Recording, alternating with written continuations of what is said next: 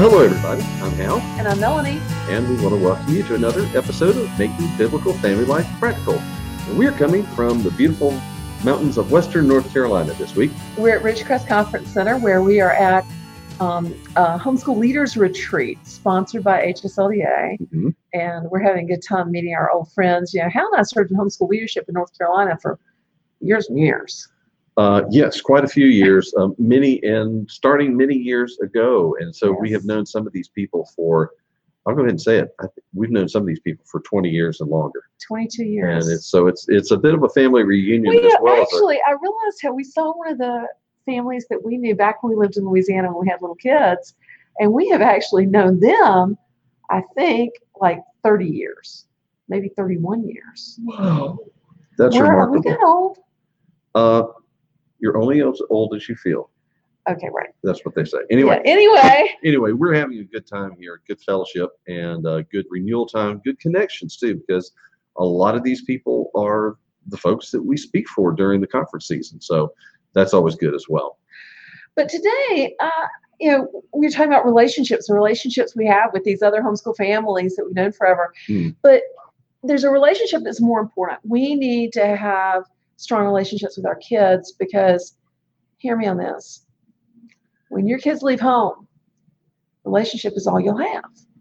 Now, now think about that for just a minute, because that, that really let that sink in. Because once they leave our homes, there's really nothing to call them back except their love for us or their sense of duty to the family or some Right. there's something in their family relationship that calls them back to home whether it's a sense of responsibility or joy and anticipation whatever it is and if there's not a good relationship If, the, if you don't have a good relationship with with them, Mhm. then they can walk out the door and never come back.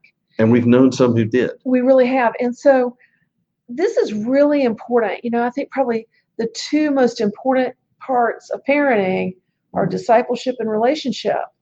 And if you miss either one of those, you're in for a lot of heartbreak. and in fact um, you know experience tells us that without the relationship the discipleship's not going to go very far It doesn't. even though the discipleship has that eternal impetus to it, yet it was really only effective within the context of relationship. That's right. And so today we want to talk about developing relationship with your kids.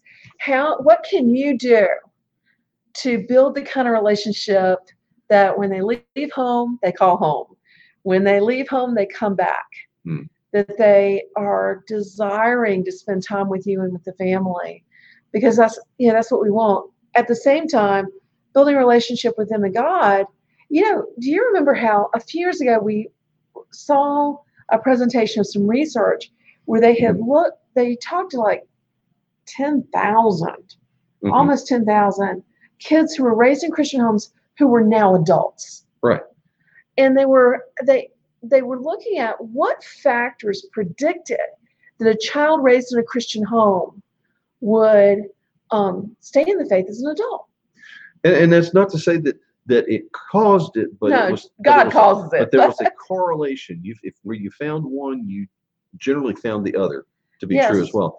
And that was an interesting thing. They found that of those who were raised in the faith and yet stayed in the faith once they uh, once they made their own decisions about it, those young people, those young adults, were found that they had a strong relationship with a Christian parent, that was the biggest predictor. father or mother. It, did, it wasn't one or the other in particular, But that, that was the biggest predictor. They have a good relationship with a Christian mom or a Christian dad, or even another predictor or a Christian grandparent.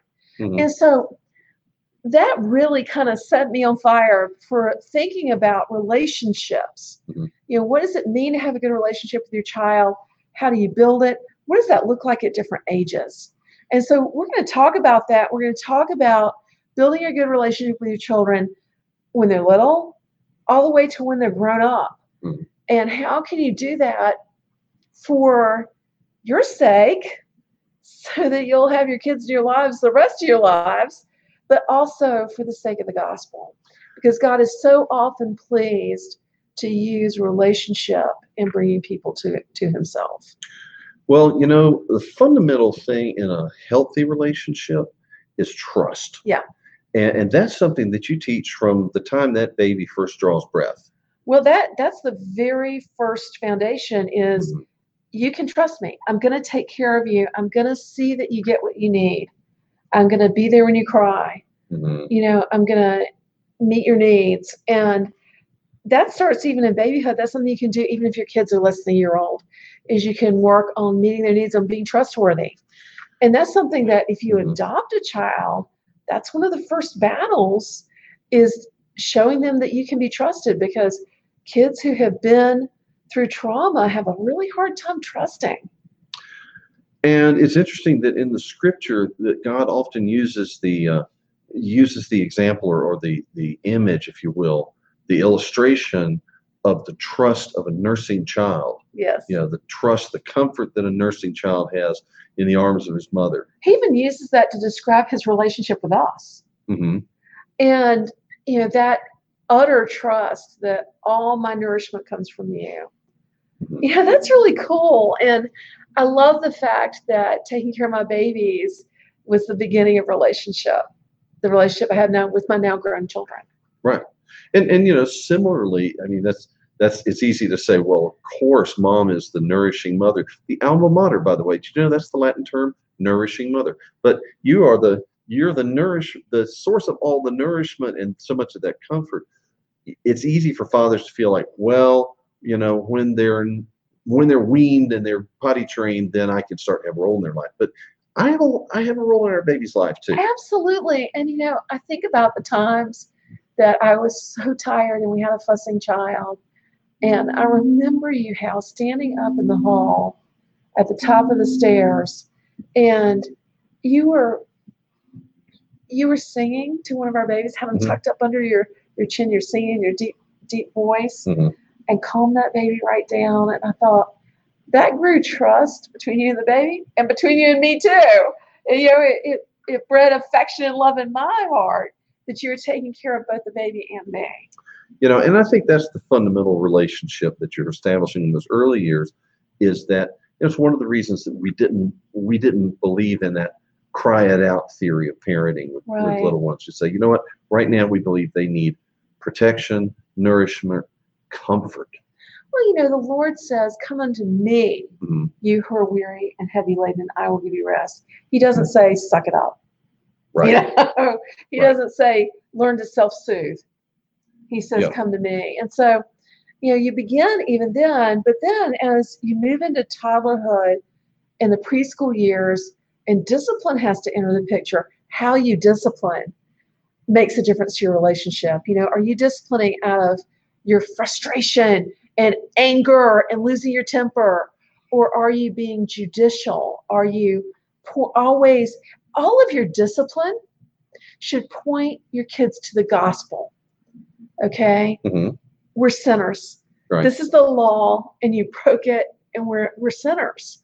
And we're in need of a savior. We're and and God will correct us to show us that we're sinners. And so we correct you to show you that there's right and there's wrong and that, that you're a sinner. you realize in the book of hebrews it says that that a child who does not receive correction it has been basically disowned by his father Yes. you know it talks about as we receive correction from our heavenly father you know it points out that if you didn't receive correction then your father had basically abandoned you Well, think about it. If we're out in public and we're in a museum and we see a child acting up, we don't grab that child and say, you know, you're in trouble, you were doing wrong, and here's your punishment, because that's not my child. right But when it's my child, I mm-hmm. have a responsibility and a duty, and I do it out of love because mm-hmm. I want my child to turn out to be a good person. I want them to be have good character. right And ultimately, I want them to know that there's right and that there's wrong, and that they are born in sin and they can't help but choose wrong, but that God has made a way for them to be saved. That God's grace provides an answer. Mm-hmm.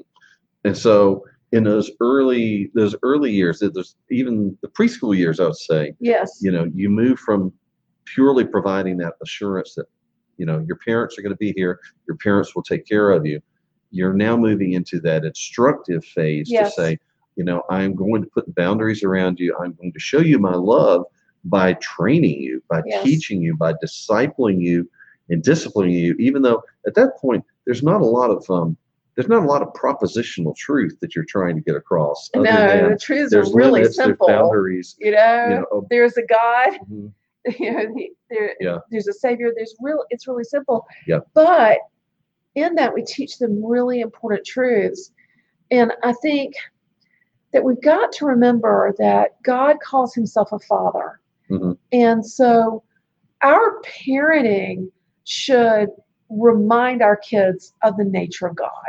You know that Mhm. that we should be just and merciful, that we should be loving and kind like our heavenly Father, right. and that's why you just can't let go and you can't lose your filters and lose your temper. And sometimes you'll do it, but you need to repent when you do. you know? Right. Right.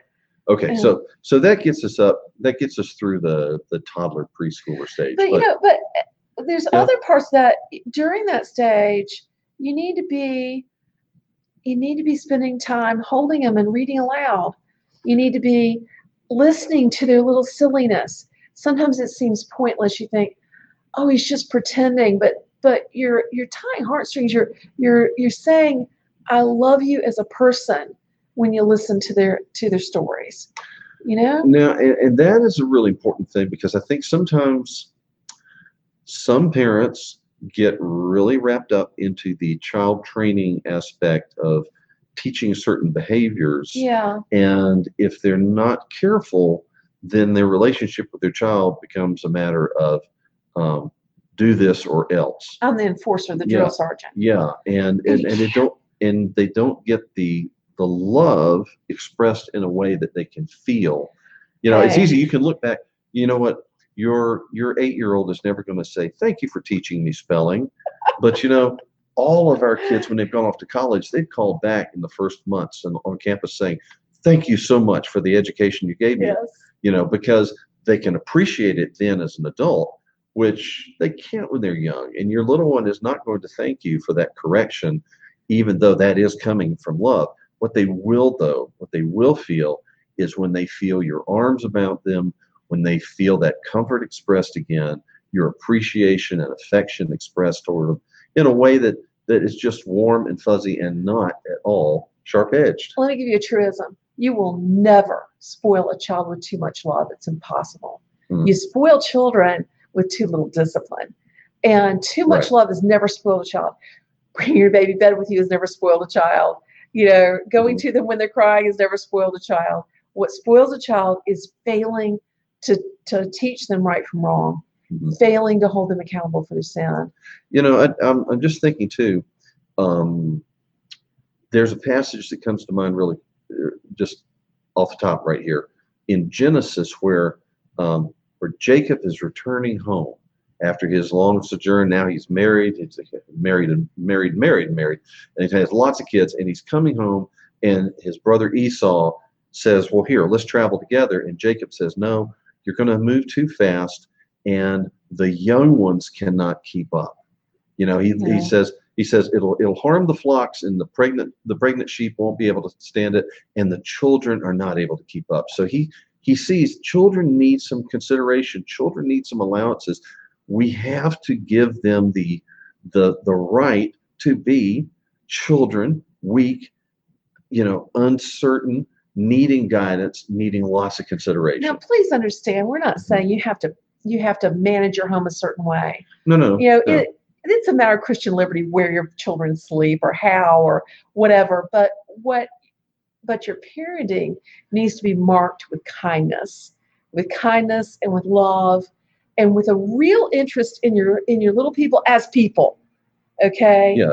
and and, and interest in them because when you when you do that even up through the elementary years when you're listening to them when they're talking when you're gathering around and reading them stories when you're giving them the discipline they need without anger and hostility but Mhm. instead you know what when it's over loving them and, and welcoming them back into the family fellowship with utter forgiveness like god forgives us wow. you know then then our parenting reflects the gospel and that's the goal now it gets a little harder as they enter the middle school and high school years so we're going to talk about that in just a few minutes And hopefully the yard crew will have moved on by then. I'm sorry about Sorry that, about the y'all. background noise. Oh well. So we'll be back in just a minute after this word from our sponsor. Okay. It's time we talk about a topic that we all seem to think a lot about, and that's money. But let's specifically talk about kids and money. Now, you know, if you've ever raised children, they learn best by doing. So, how can you give them hands on experience that'll teach them to be practical and responsible stewards? One way you can do that is sign them up for a Start Young account from the Evangelical Christian Credit Union. These accounts let you, the parent, bank alongside your kid or monitor from a distance, and as they get older, you can give them more responsibility as they earn your trust. With these accounts, kids get access to online banking and the ECCU app, and they get a debit card which they can use online or in person. And that gives them practice understanding that all spending is real money long before they get their first credit card offer at the age of 18. And you, the parent, can be right there alongside to keep an eye on things. You can set and change spending limits. You can set alerts so you'll know if a problem is starting to develop. You know, it's important to teach your kids to use their gifts wisely, and as parents, you want to be sure that you're passing along your values about money. The ECCU Start Young account is a great way to do that. For more information or to start your account, visit eccu.org/real. That's E eccu.org/real.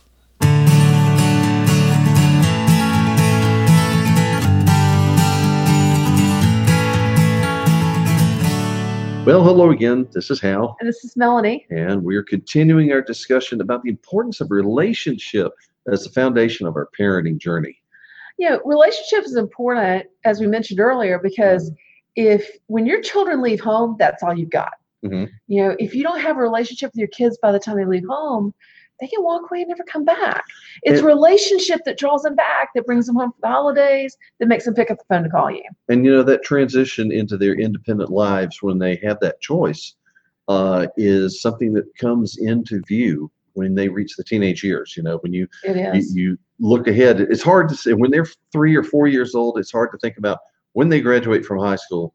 But you know what? When they're 12, 13, you better start thinking about what happens when they graduate. Well, you've got to. And the other reason you, that relationship is so important is that research has shown us that the biggest predictor for whether a child raised in, the, in a Christian home Mhm. will stay in the faith when they're adults is do they have a good relationship with their Christian mom or their Christian dad? One or the other it doesn't have to be one, but either one is enough to to draw them to the faith because God is so often pleased to use relationship to bring us to himself to our, to himself. So let's talk about relation or in the earliest part we talked about relationship with babies infant preschoolers early elementary. Now let's Mhm. talk about the middle school and high school years. And I tell you what, this is so critical because over and over again, studies have found, surveys have found that people who walk away from the faith, people who have broken relationships in their family, so often it happened in the preteen years, in the middle school ages, yes not necessarily when they were rebellious 17 year olds, but they're over and over, you know, you hear stories of people that say, well, this is where things went astray for us when I was in middle school. Because there are major changes going on in your child's emotional stability. in their intellectual ability And and there's a lot of things that a lot of things that are in transition here that um, if we don't handle that relationship carefully through those transitional times, then what comes out at the other end, and I'm talking about when they are teenagers and Yeah. out of this transition, that may be a flimsy relationship, one that's that's not on on firm footing. And so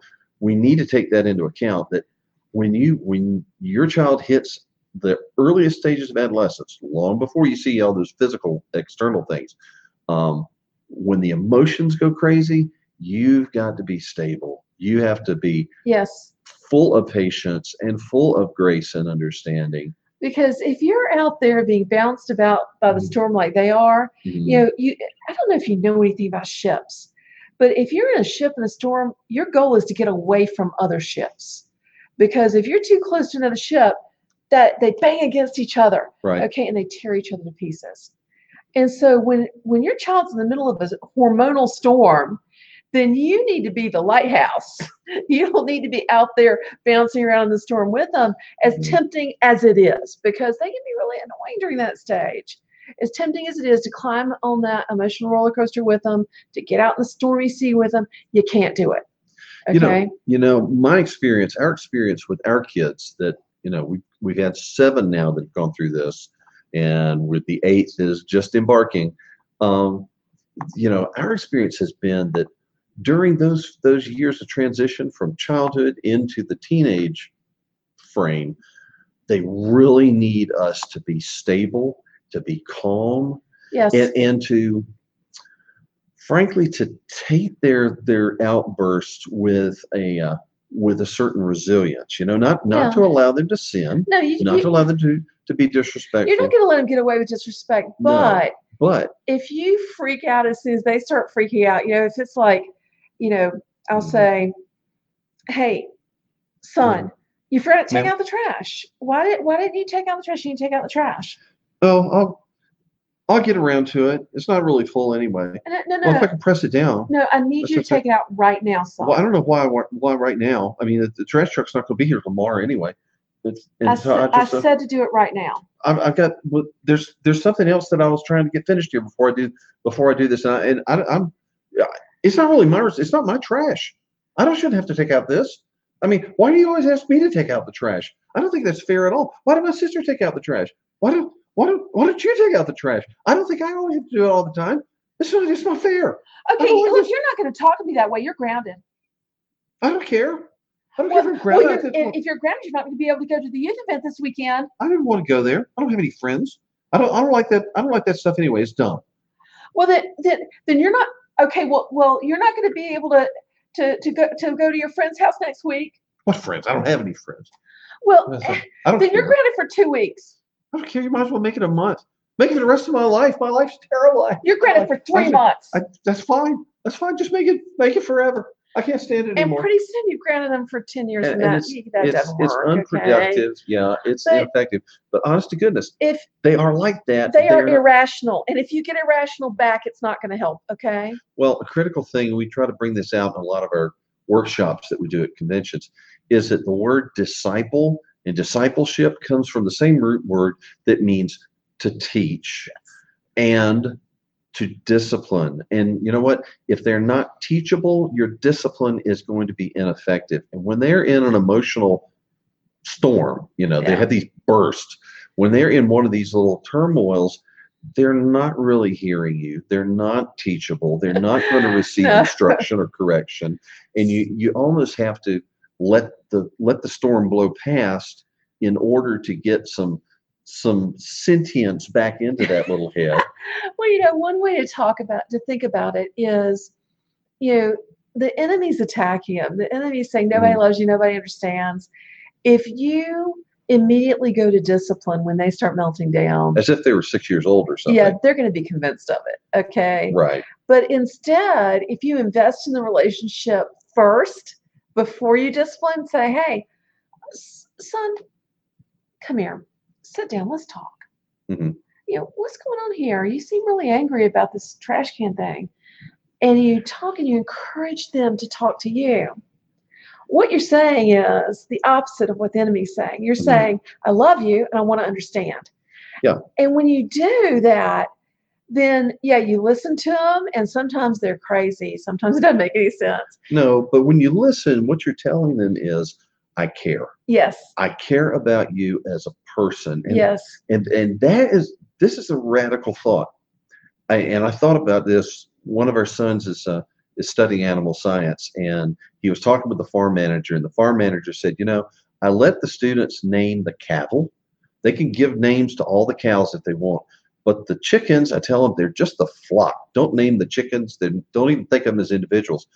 We parents sometimes do that with our children uh-oh. we tend to think of our children as the herd, the flock, you know, the the kids, and we don't really appreciate every single one of them is an individual, yes. uniquely fashioned by God, and and they're just as much a person as mom is a person and dad is a person, and, and your and, coworkers are people. And we believe that, but sometimes our actions don't show it. Well, we believe it, And but what does so- that mean to So us? listen, now don't be afraid. If you discipline this way, you're not going to let them get away with it. No, But you're going to let them talk, and then as they come down off the cliff, you know, as you talk talk them down out of the tree, then Mhm. then you're going to be able to. Then you take them the word of God. Then you rebuke them. Then you you you issue discipline. And so discipline's got to change, but there's other things that have to change during the tween and the and the preteen years too to mm-hmm. maintain relationship. You need to do a whole lot more listening, not just in discipline, but just in general. Well, you know, the, the big relationship change that comes through those years, I think, is that when your child is an elementary schooler, you know, when they are when they are up to say eight or ten years old or so, they need direction. They that's what they need. They need a commander, a director, they need a dictator who's going to rule over them and take care of them, but make sure that they toe the line.